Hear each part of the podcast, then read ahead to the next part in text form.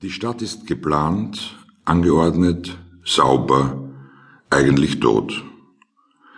Manchmal fahre ich durch, besuche einen Freund, der da mit Frau und Kind quasi als Untermieter bei der Mutter seiner Frau wohnt, die ihrerseits die Hälfte des einstöckigen Hauses von Herrn F. gemietet hat, der selbst die andere Hälfte bewohnt. Herr F. ist 62 und seit sechs Jahren Pensionist. Wochentags steht er um sieben auf, an Sonn- und Feiertagen eine Stunde später.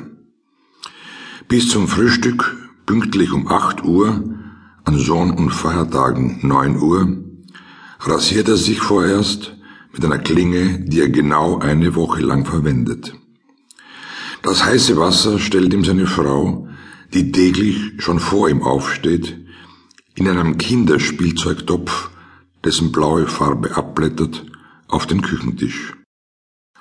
Danach füttert Herr F. die Goldfische im Goldfischteich, der betoniert und mit rötlichen Steinen ausgelegt ist und vor vier Gartenzwergen Hubert, Herbert, Karl und Georg bewacht wird.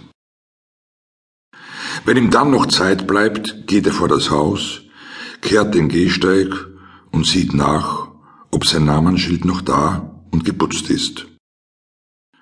Vor mehr als 25 Jahren hat Herr F.